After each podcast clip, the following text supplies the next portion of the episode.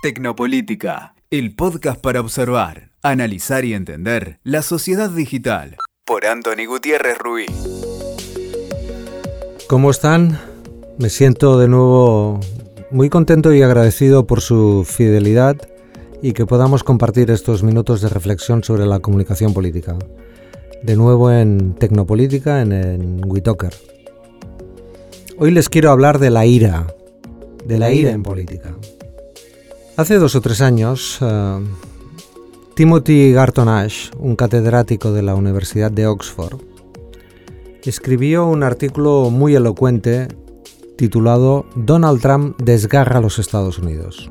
Su texto fue escrito meses antes de las elecciones que llevaron a la victoria a Donald Trump, al actual presidente, y nos advertía de que la estrategia del candidato, de Donald Trump, hoy presidente, no es el proyecto del miedo, sino más bien el proyecto de la ira. Un proyecto centrado en la descalificación total de los adversarios, en su momento de Hillary Clinton, pero no por lo que dijera o hiciera, sino sencillamente por ser una adversaria. En este proceso de destrucción visceral del adversario, el insulto juega un papel muy importante. Esta violencia verbal es la sustitución de la violencia física. La ira, como todas las pasiones, es eficaz para movilizar, pero no sirve para razonar. De hecho, desplaza el discurso de lo racional a lo emocional, a lo visceral, e imposibilita cualquier posibilidad de diálogo. La ira entonces no sirve a la política democrática porque no concibe la alternancia, sino la destrucción del rival.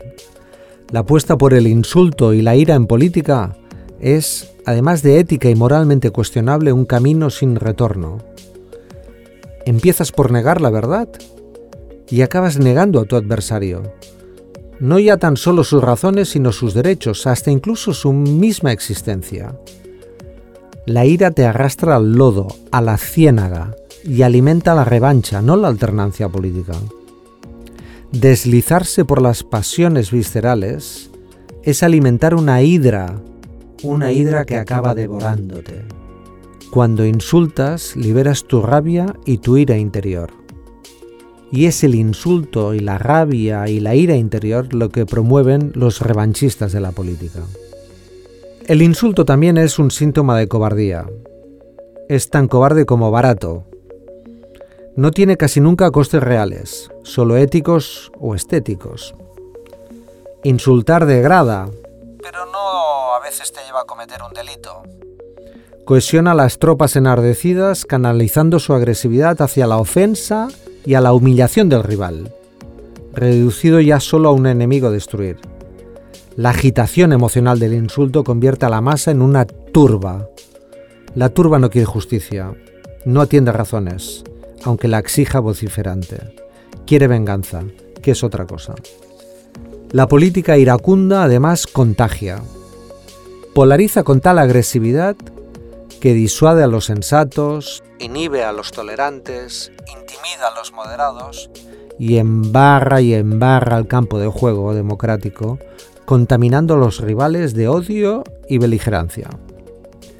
La ira es perjudicial para la salud democrática no solo porque boicotea la argumentación y el debate, sino también porque contribuye al descrédito de la política. Los ciudadanos esperan de sus representantes que hagan un buen uso de la palabra, no que hagan un mal uso de la palabra, y que respeten a, sus adversarios, no necesariamente los reduzcan a enemigos. Las redes sociales en general y Twitter en particular son un terreno fértil para la descortesía verbal, para el insulto, esto pasa porque en Internet es en esencia, en muchos casos, anónimo o cuanto menos impersonal.